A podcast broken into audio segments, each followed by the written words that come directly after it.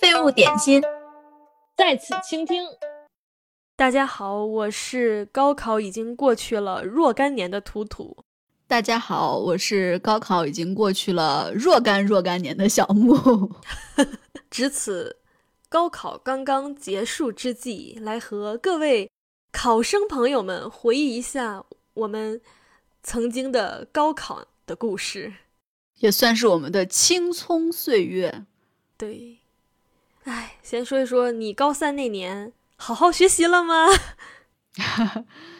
高三那年，我说实话其实不太记得了。但是我唯一记得的，不是唯一记得的吧，就是我记得的关于学习的内容。嗯，首先呢，高三一年我们没有学任何新课。一直从一直在复习，高三的第一天就开始复习初中的内容，初中地理，一直一直复习到嗯高就是高中地理结束，就是我感觉高三一年就是完全就是在备考状态，复习没有有过什么新课，就是复习做题总结。我还记得当时我的政治特别差，我也忘了是什么，可能是政治学还是经济学，反正特别差，然后。我还那时候还坐第一排，老师低头看我做的卷子，说：“哎呀呀呀，你是不是知道正确答案呀？不然为什么二十个选择题你一个都不对呀？你一定要知道正确答案才能完美的 避开吧。”所以当时我的感觉就是，其实还是挺绝望的，因为地理真的不太会，政治我觉得我会，但是一道题也做不对，然后其他的历史就还好。嗯，就其他的学科，数学一直都挺好的，而且文科数学嘛比较简单。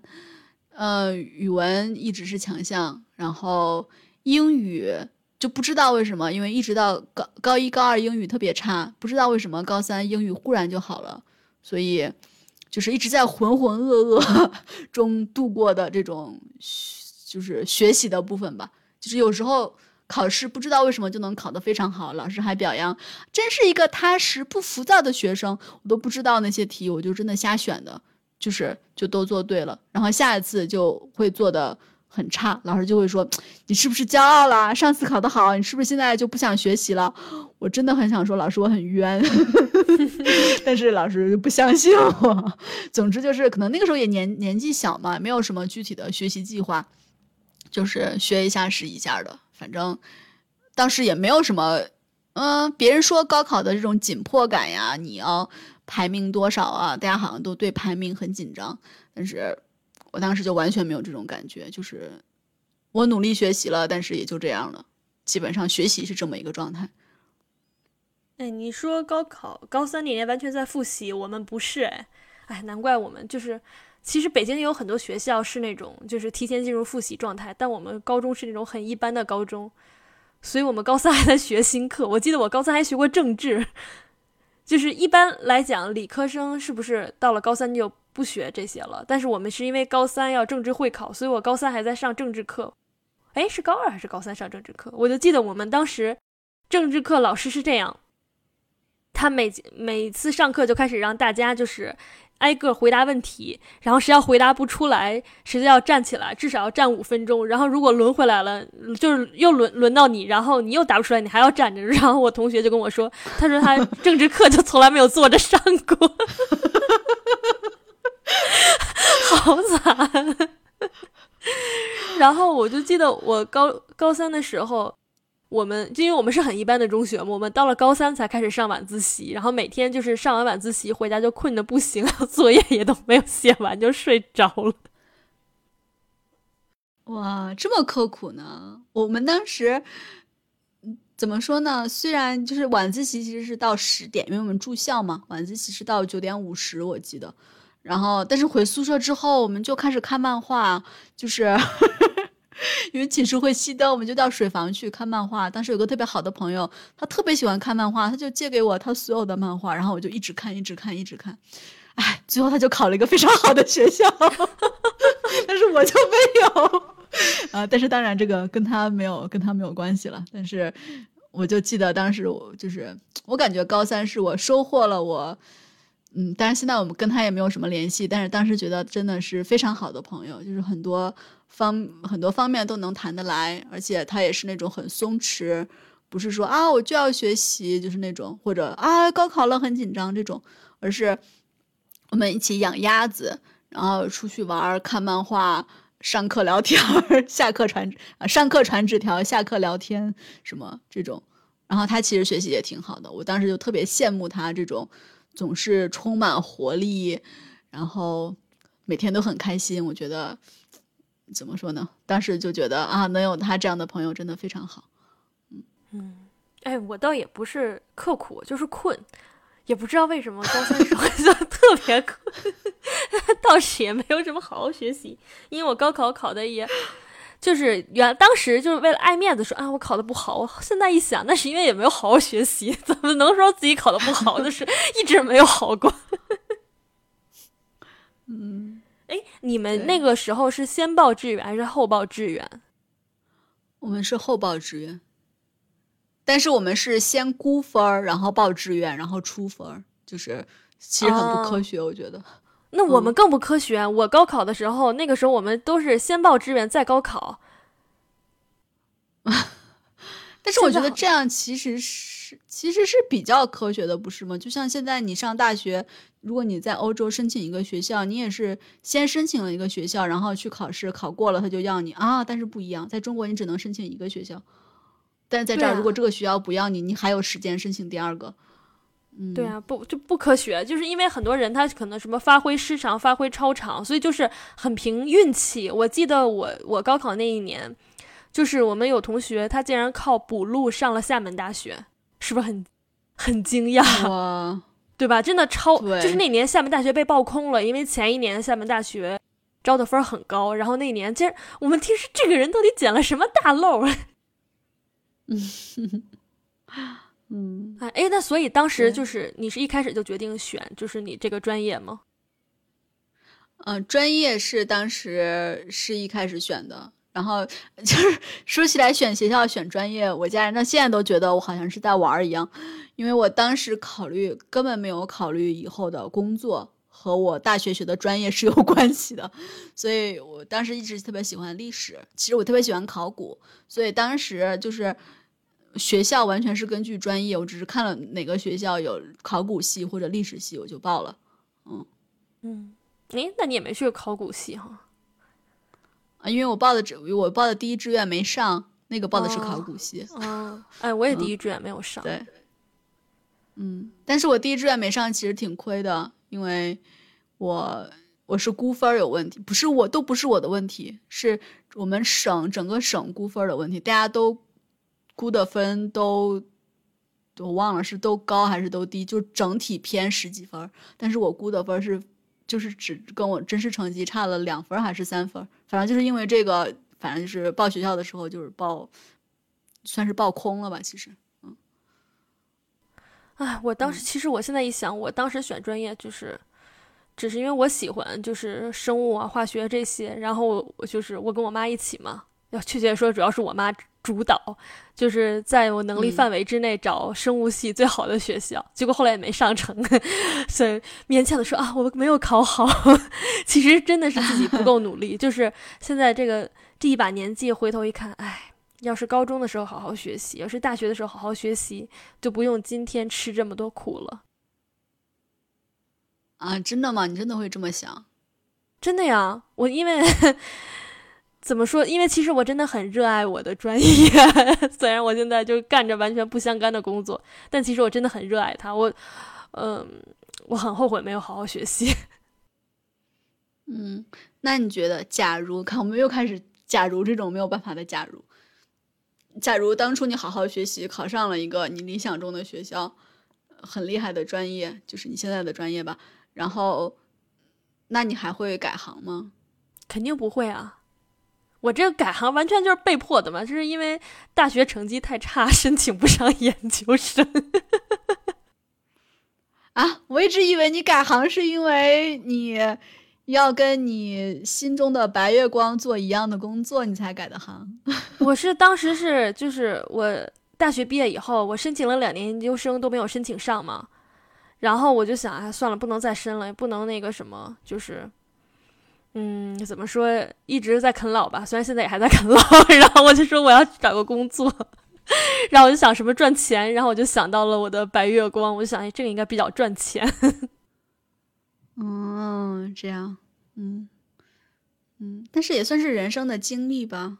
我觉得有的时候我们其实分得很清楚，这个专业这样，那个专业这样。但是对于真的很厉害的人来说，一切都是相通的。所以可能怎么说，殊途同归。虽然这也不算走了弯路，其实就是不同的生活体验。可能最后你会发现，你还是有机会回到之前的领域，或者你之前的那些知识还是对你现在的这个领域有帮助。就是，嗯，所以说各位高考考生朋友们。即使你觉得你高考发挥的不够好，也没有关系吗？嗯，对，对，我觉得在中国带的压力就是好像，首先高考是唯一的出路，上大学是唯一的出路。但是你大学毕业之后就发现考研是唯一的出路，然后你等到好不容易毕业了，就发现啊，其实学历的不能说含金量吧，但是至少学历的。就是贬值这种现象还是越来越来越越来越厉害，你就好像不知道你过去的这些年，就是你的投入到底是为了什么。所以说，就是还是说有，嗯，并不是批评大家，但是就是我们的思想就是，我上大学是为了以后什么迎娶白富美，走上人生巅峰，或者实现阶层的跨越。但是我觉得，如果你真的好像把希望都放在这个事情上面，以后。真的有可能就是心理落差会比较大吧，可能也不是很健康，我觉得。嗯，是。而且我觉得就是在中学的时候，其实不过也是我们那个时代啊，就是眼界很窄，就是你并没有机会去了解到自己真正喜欢什么。像我当时就是高中的时候。就很喜欢生物嘛，然后我就对生物化学特别感兴趣。我就啊，生物有这么多领域啊，最喜欢的生物化学，我觉得啊好酷啊。但是是实际上了大学以后，后来我就是，嗯，转了转了专业，就是转了那个生物化学，我就发现就是，嗯，怎么说，没有你想象中的那么有意思。就是实验室其实很枯燥的，呃，虽然也有趣，但是。很多多数时候，人们就是要面临着这个，呃，实验结果做不出来，然后那老师也会有很大的压力，就是这个东西是很碰运气的呀。很多事情不是勤奋努努力能得来的，你就会发现这个东西跟你想象中的完全不一样，而且就是很可能你其实没有那么喜欢这个东西。倒是我这几年，嗯，工作这么多年了，就业余之业余之间，我还是很喜欢读。生物相关的书嘛，然后我发现我其实真正感兴趣的是古生物学相关，我觉得哦好有意思啊。嗯，对我我我其实也觉得，比如说像我们现行制度下，你在那么小的年纪就要选一个，说不定就决定你以后命运的一个专业，好像是有点不太公平。你什么都没有见识过，可能你连。这个大学或者这个专业的学生你也不认识，你也不知道他们的日常学习生活，包括以后的就业方向大概是什么样的，你可能就已经要去报考这个专业，这个就是确实是有点为难 为难我们的高中生了。而且我当时对我来说，可能还不是说这个可能以后的这种学习有多么难，多么的，就是运气要占多么大的比重，而是说。当时我看那么多专业，我觉得，哎，我都不知道。我去学新闻，新闻是什么？我都不知道。新闻学要学什么？是新闻联播吗？就是就是就是对这个专业完全一点概念都没有。我能选的只是我学数学吗？我还是学英语？我还是学历史？我还是学生物？就是这种我已经学过的学科，我可能就是我的想象力都不可能超过超过这个范围，所以。我当时就觉得，其实我的，当当然我确实很喜欢历史和考古，但是除此以外，我觉得没有一个，没有一个对比，我没有没有办法去，比如说去对比什么档案学、博物馆学，虽然也很近，但是其实是不一样的内容，就是完全都听都没听说过，没有任何经历，没有任何知识。这个对于我已经要选专业的这么一个高中生来说，这个真的很难。可能很多人当然是。通过家人或者是什么你认识的哥哥姐姐学了这个专业，然后以后就业很好，或者他说很喜欢，然后你就觉得挺好，只是一种途径。但是我觉得，确实应该给现在高中生提供更多的机会，比如说什么大学的开放日啊，或者是我我可能现在已经有了，就是这种夏令营或者是什么，就是还就提前给你们一个机会去，不仅去了解，而去体验一下这种生活到底到底是怎么样的，你再去决定。就我觉得只听别人说，只在网上看信息，我觉得这个完全是不够的。嗯，还真是。哎，你说到参观大学这个事情，我就想到前不久去重庆嘛，然后去看了四川美院，你去过吗？没有。哦，他们学校真的好漂亮，而且他个他们学校的那个四川美院的那个展览馆里面，就会非常详细的介绍他们学校都有什么专业，然后每一个专业上什么课程。把学生这些在课程这个课程里面的优秀作业展示出来，我觉得哦太棒了，真的，我就一瞬间特别想去考四川美院。我原来在我心目中就觉得啊，中国最好的校园就是什么清华北大，然后就逛了四川美院的博那个美术馆，看他们学校，我觉得啊，清华北大算什么，还是艺术院校好啊。嗯，对，觉得真的你要就是多方面的展示，而且我觉得你也就是不仅仅是要展示一个。就是多么好的，当然好的方面要展示，精彩的方面要展示。但是，当然每个专业也有不好的地方，可能就是枯燥，可能就是，比如说你学艺术，可能是学很多年之后，你你你的可能经济 能力会比较成问题。像我觉得像这些东西，你确实要跟你未来的学生要要让他们有一个途径去知道这些东西，不然，当然你可能会招到很多。心怀梦想的学生，但是可能两年之后转专业了，三年之后辍学了，就是这有什么用呢？就是怎么说呢？就是突然就想到结婚，不知道 啊？我说还有像图图这样，也就是一开始以为自己很喜欢，结果不好好学习，被迫转行的。嗯，对，就是怎么说呢？反正我觉得。就是你要真的要全方面的了解了解这个事情，然后你确定我已经大概知道以后会有这样的困难，但是对我来说，我的热情目前来说是胜胜过这些对对这些困难的一些恐惧的，所以说我还是选了这个专业。我觉得这个是一个怎么说呢？对我来说比较好的一个心理基础吧，至少。所以说，你也从来没有后悔过选择你这个专业，即使今天不能干与它相关的工作。嗯，没有，因为当时选的时候，我就我家人就问我，你选这个专业以后，你你能干什么工作？我说我想干什么就干什么，跟我选什么专业有什么关系啊？为什为什么你的发发言总是充满了一种法外狂徒的感觉？但是我觉得是这样啊，就是当然有很多，呃，比如说技术技术性的，你当然肯定是要学。比如说，如果你不学火箭制造，你就不能以后去制造火箭。但是，比如说，特别是像啊，不是的，专业，哎，你这个话还真说可以吗？不是，我跟你讲讲，你这样说，我来讲讲我妈的高考故事吧。就是我妈，好的，我妈高考之前就是啊，不是应该高考完了，就是他们原来是高考完报报志愿吧。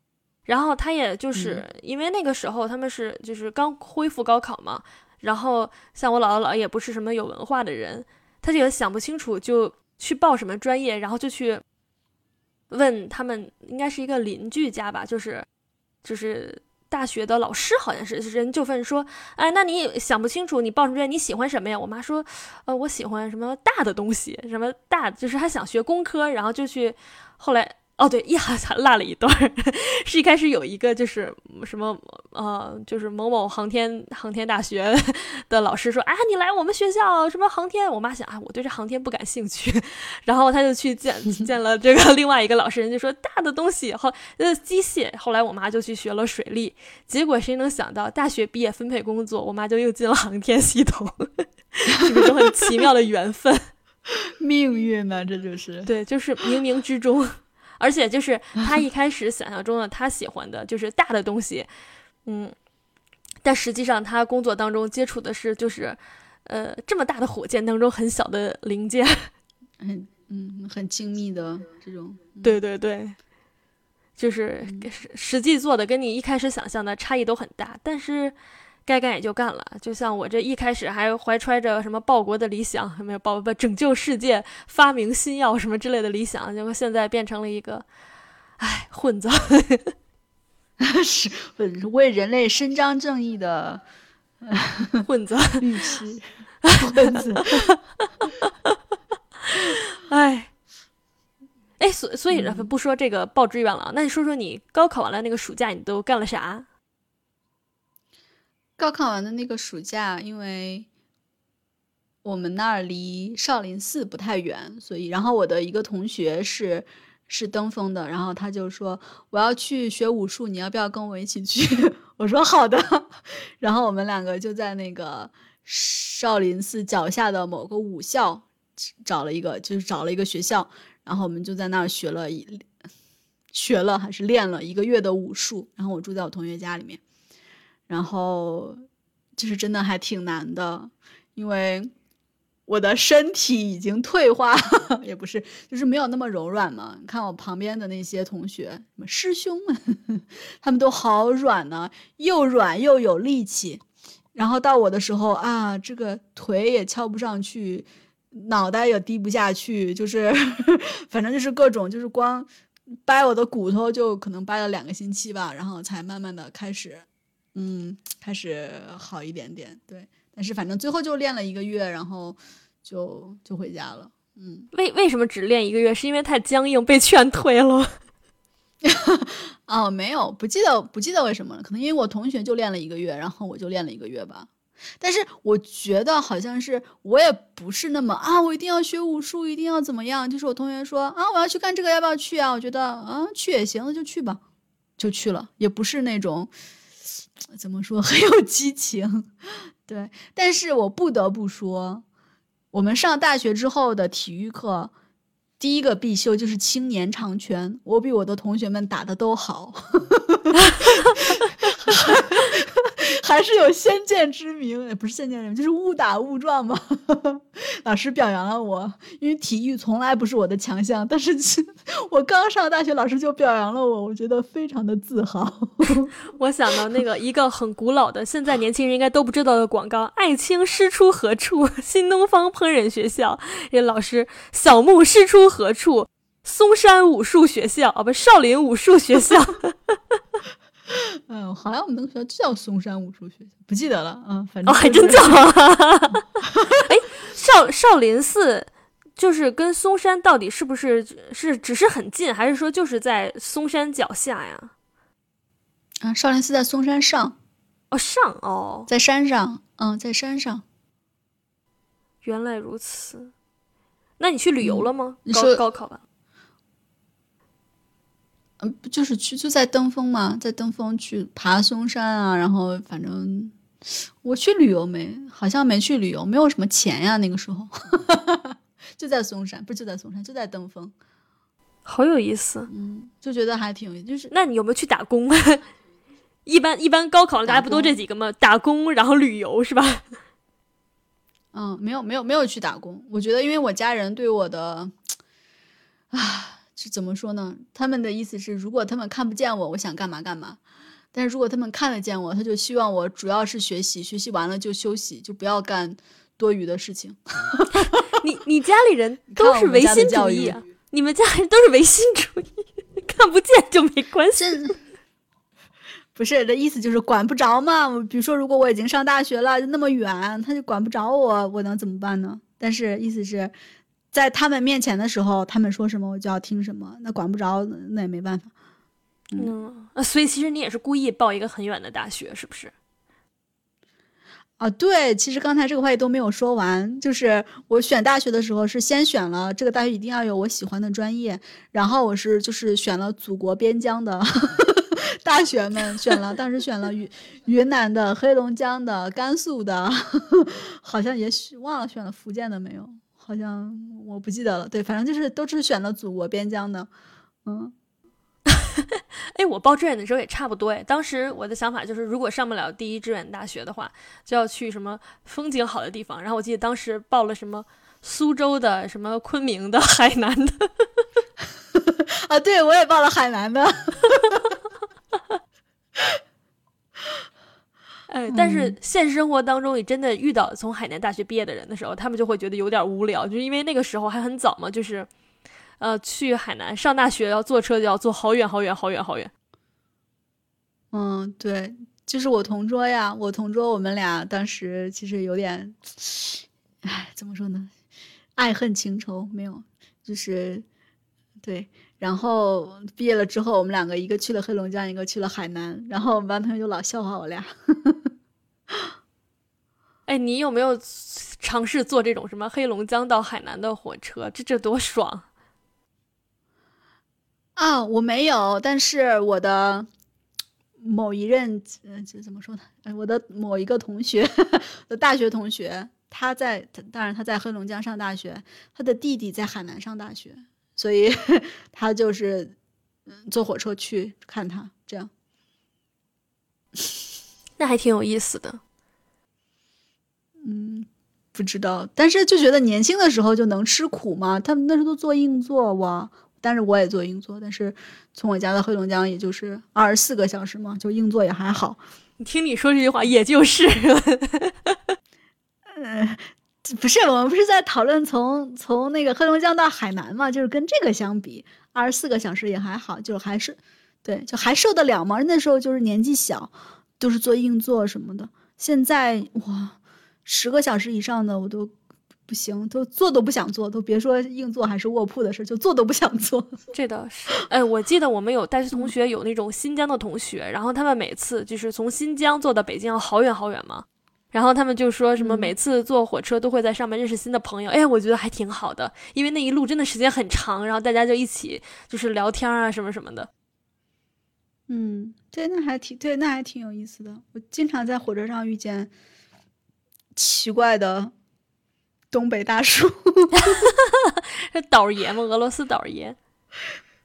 嗯，好像不是，不知道他是干什么的，但是就是就是很典型的东北人。我还记得有一次我去去哪玩啊？去反正宁夏玩吧，好像是。然后就是碰到一个大叔，他跟我一起上车，但是他比我提前下车，他就说啊，就是很典型，喝着那个不知道二锅头还是反正喝着白酒，然后吃着鹿肉。然后就跟我说啊，小姑娘，你去哪儿啊？你学什么的？我说学历史的。啊，那我考考你，沈阳的故宫有多少块地砖呢？管它多少块呢？他说九说的啥我都忘了，九百九十九块，九千九百九十九块就之类的，然后就开始，你知道，就开始讲那种民间传说，然后我就哦哦哦，沈阳的故宫有多少块地砖？就得让那个谁端妃来告诉他。哎呀，好有意思！哎，这么一看，我这个什么上大学没有离开北京，有点儿，嗯，有有点没劲，没有这种坐坐火车、坐火车的经历。嗯，哎，一个缺失。在，嗯，对，在这个方面确实是，但是嗯怎么说呢？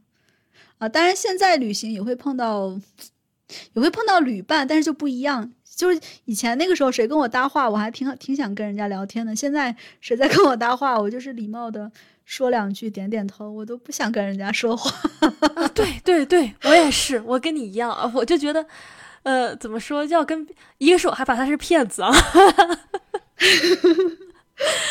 还有一个就是，我就觉得要跟别人什么介绍，然后讲自己的信息，觉得好烦啊，所以有的时候甚至会选择性不说真实情况。我还记得我上高中的时候有一次坐公交车，然后堵车。遇到旁边是应该是一个大学生吧，然后他就说：“哎，你看这个什么堵车，然后就开始给我讲人的素质的什么问题。”我当时就 心想说：“哦，大学生都这么无聊吗？堵个车还要给别人讲一讲人的素质的问题？”哎，真正是，这就是大学生呀，以小见大，以怪不小得叫见大。学生。哎，不过真的就是坐这种火车，其实有的挺危险的，就是那种都市传说，什么某某学校的某某女生去报道，去学校报道的路上坐火车，然后被人拐走了。反正我听过好几个。啊，我就听过那种，我还没听过对大学生下手的，就听过什么女的单独抱着孩子，然后旁边有人就很热情，其实是人贩子，但是因为她太热情了，所以大家都觉得她是孩子的奶奶啥玩意儿的。啊，然后孩子被拐走了哈。对，就就当面被抢走了。这个这这个妈妈怎么说都没有人相信她，就觉得就是奶奶说啊，我们家儿媳妇儿什么吵架，大概就是怎么怎么样的，不愿意让我看孩子，但是经典的骗术。嗯，哎，不不过你知道现在就是在火车上，就是如果就是你坐高铁，如果是有五岁小孩儿以五岁以下小孩儿是需要申报的嘛，因为他不占票，但是你要给他申报嘛。现在的就是这个高铁上的乘务员就会去找家长去确认什么孩子的身份啊什么之类的，估计也是害怕再有这种拐卖的，就还是去检查确认的还挺频繁的。嗯，那还那还挺好的。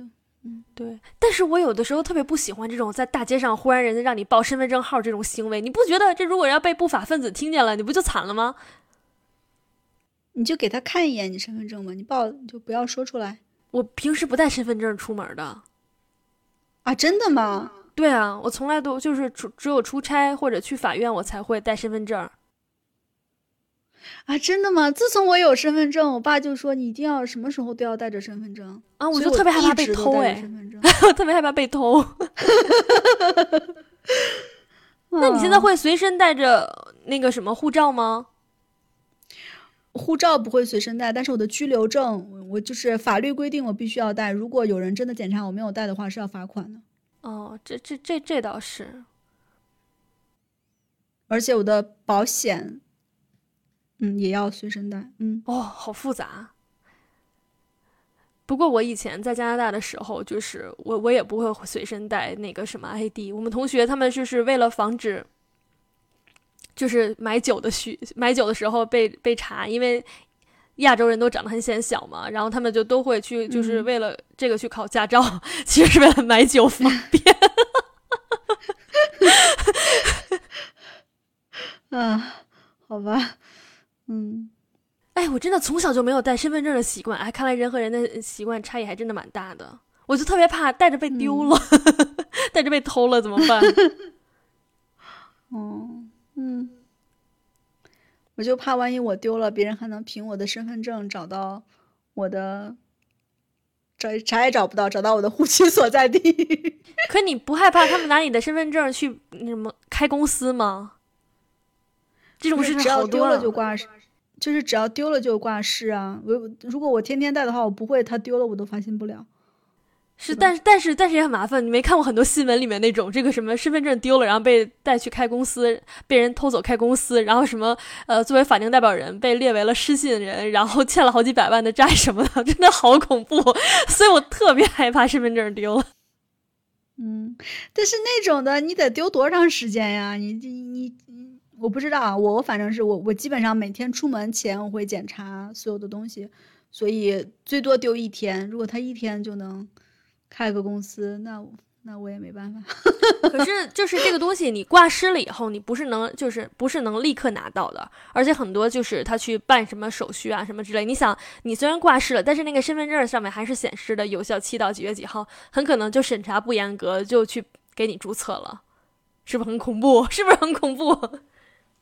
是，但是之后比如说他要说是我欠债什么的，我就那这个公司是这个时间注册的，这个时间我挂失了，就是就是这就是一个证据啊，就证明不是不是我那个。说的说的很简单，你这个今日说法节目一看就看的少，之前看的有一个人就是怎么说都说不明白，可惨了。哎。哎呀，看来就是我，我从小接受的负面东西太多了，我想到什么都是想负面的，我好恐怖、啊，这个人，我怎么能这么阴暗？嗯，不是，就是小心嘛，小心为上。对对对，嗯哎，来来来说回高考完的那个夏天，哎，高考完那个嗯夏天，你对你的大学是怎么有什么期待吗？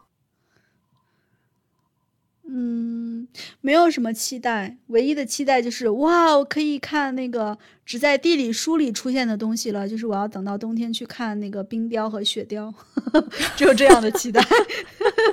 我以为你说我可以看，我脑海里立刻想的就是什么成人片儿之类的。当时我都没有这个想法，完全没有这个想法。我想想，我高考完了，哦，高考完那个夏天，我去了青海旅游。哇，我是当时就是还很流行写博客的那个年代，啊，那是太久远了，嗯这是暴露年龄。然后就看到我同学去了，我就觉得哇，好酷！他竟然去了青海，我也想去。但是他是自己一个人去的，至少从他写的来看，他看起来像自己一个人去的。但我觉得是全家去的。嗯，所以当时就是怎么说呢？就是什么感觉？就是这辈子的学都上完了，终于可以放松的这种感觉吗？没有完完全没有哎，也没什么这辈子学上完了，就是本来我就是前面说了嘛，中学时候也不是太好好学习的那种人，嗯，就，哎，我当时有啥幻想来着？哎呀，太久远了，想不起来了，竟然。嗯，不是因为不是很多家长都会什么，或者老师跟就跟学生说啊，你们现在好好学习，等高考完之后就再也不用学习了，什么啥玩意儿的，都是。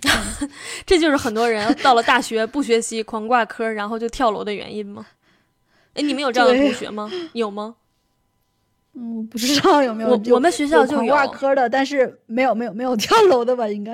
我们学校就有，我当时听了我们同学讲，就是不是我们系的啊，是我认识另外一个同学他们系的，就是到了大四，然后发现学分不够，然后毕不了业。就其实你想，我记得他好像是他是山东的还是广东的，我记得反正是一个就是高考挺挺难的一个省份，就是能考到我们学校，其实是还是就是考分考的应该很高的。然后结果就是嗯上了大学以后，就完全那种啊，就再也不学习了。我们学校是那样的，我们学校那个男生宿舍楼，它是集住宿、食堂和洗浴、洗浴于一体的一个楼，所以就是洗浴 洗浴中心 澡堂于一体。所以就是你这个人要是够狠，你能够一整个学期都不离开这栋楼，不去上课。然后那个男生就是那种，就是一直不离开这个楼，天天在宿舍里打游戏，然后吃饭，然后就洗澡，偶尔洗一洗吧。后来到了大四，偶尔洗一洗。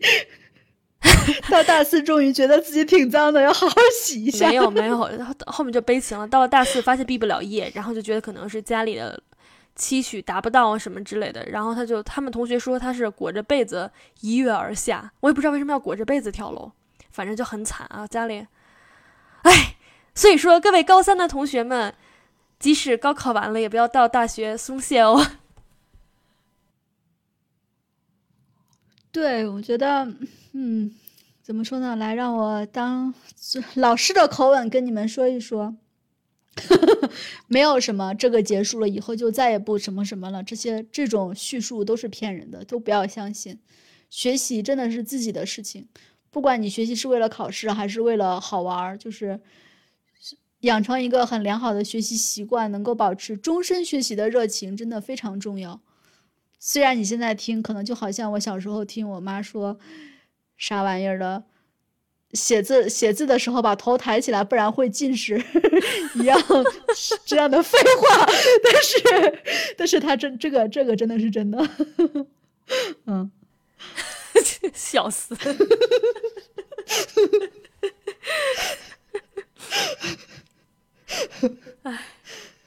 哎，不过一想，大学里面真的有很多那种，就是同学莫名其妙的就堕落了。我还记得我有个大学同学，他是我们上大一的时候，大一下就他还是我们系里很活泼，很不是很活泼，很活跃的一个同学，就是经常什么活动都参加。然后你猜他怎么着？大一下学期的时候，他竟然退学回老家卖电脑去了。啊，卖电脑是不是很不可思议？卖电脑去了。哦，嗯，其实也没啥。对，是没，他是我记得那个非常清楚，那个男生他是个广东人，就是本身广东人，就是很爱做生意那种嘛。但是理论上正常人一般也都会选择读完大学再去卖电脑吧。哇，人家可能已经赚到了钱，然后发现，哎，与其四年以后再赚钱，不如现在就开始赚，至少多赚三年钱。嗯，倒是也有道理。那个时候大学还挺流行创业的，我还记得我们有同学在什么中关村倒腾电脑啥的。哦，对，我们那时候学校还有个什么创业中心呢，嗯，搞啥呢？还有一个什么创，不知道，从来没去过卖电脑还有一个创业园。嗯，不知道，但是我知道我有的什么同学就是开了一个都不是小餐馆，因为没有座位，就是只卖外卖，不是外卖啊，是外卖，就是都也不能送餐，你必须去那儿买，然后带走的那种。但是好像还挺火的，这挣了挺多钱的。哇，就对学生来说还是挺多钱。嗯，好厉害！哎，现在的学生应该比我们那个时候创业高级多了。嗯，是。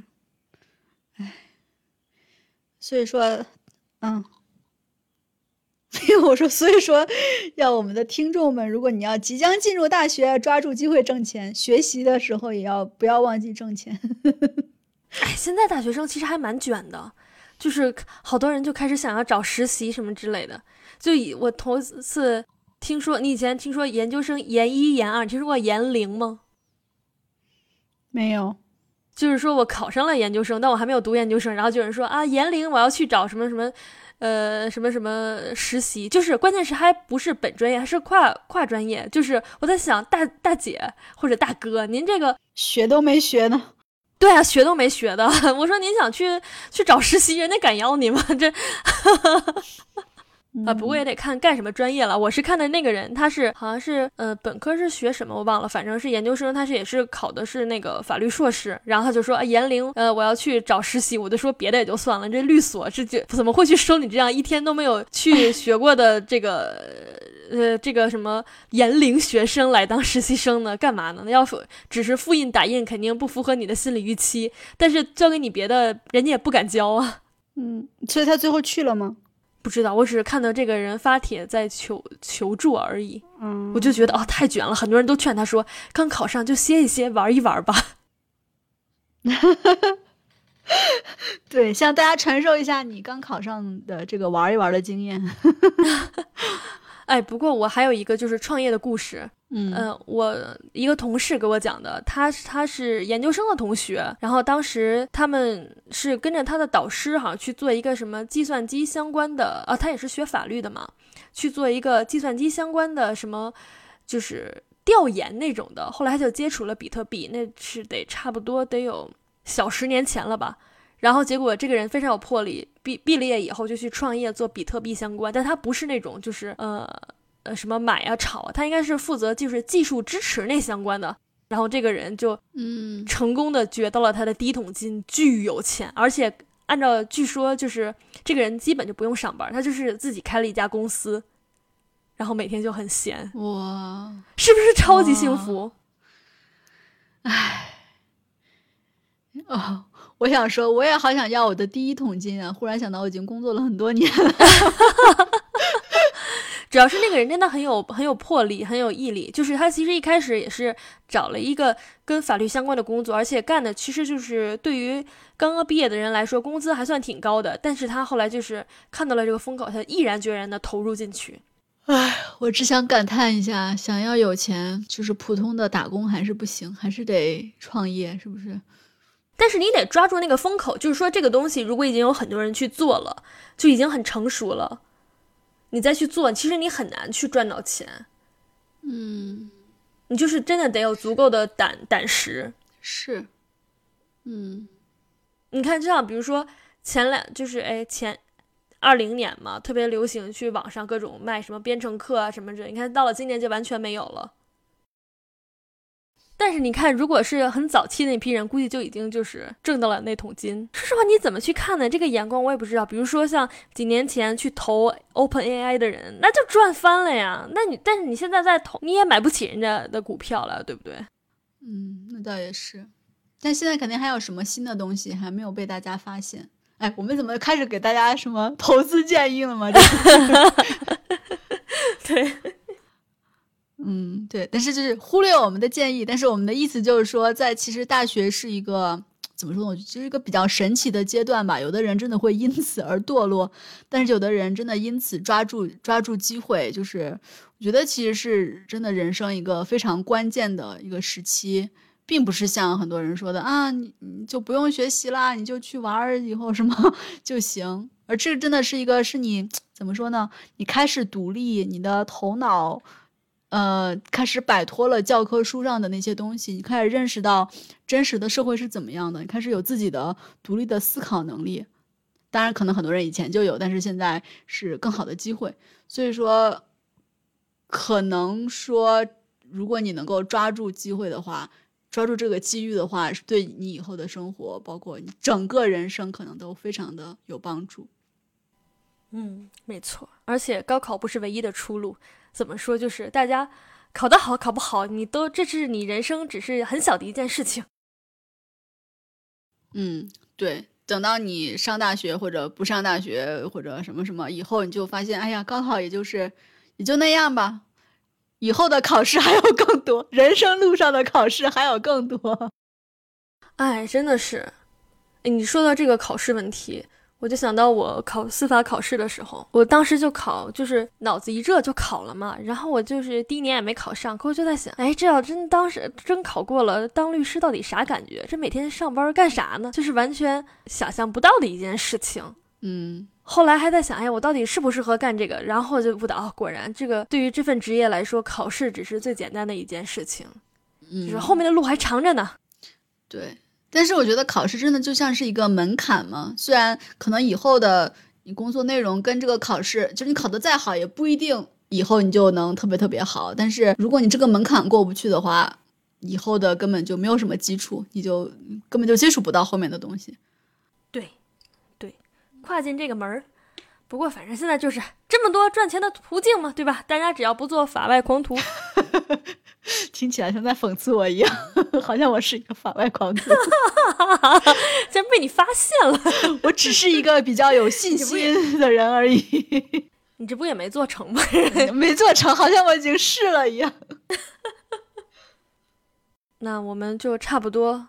总之，祝所有的高考学子们，嗯。好好享受这个夏天。对我刚才也是这么想的，不管结果怎么样，那都是出结果以后的事情。嗯，上大学也好，找工作也好，或者再再去学习也好，至少目前，嗯，就是给自己一个夏天的怎么说呢？奖励吧，算是也是对自己至少过去一年辛苦学习的一种回报。嗯，好好的享受吧。嗯。哎，今天我侄子也高考，这说我好老。行，我侄子加油啊！